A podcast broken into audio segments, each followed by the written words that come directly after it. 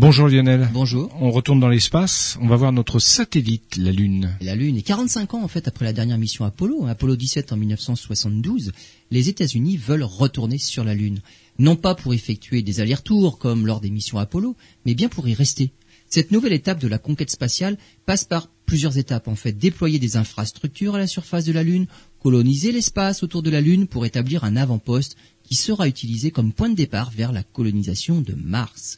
Ce renouveau spatial s'appuiera sur un partenariat public-privé. Le budget de la NASA l'oblige à se tourner vers le secteur privé. Alors que ce budget s'élevait à 4% du budget des États-Unis lors du programme Apollo, il n'est maintenant plus que de 0,4%.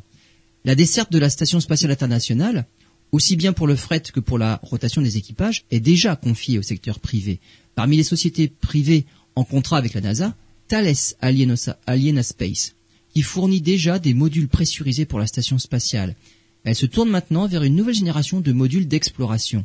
La NASA ne lui confie pas seulement la réalisation des plans, mais aussi la configuration générale du module, les structures, la protection contre les micrométéorites, le contrôle thermique.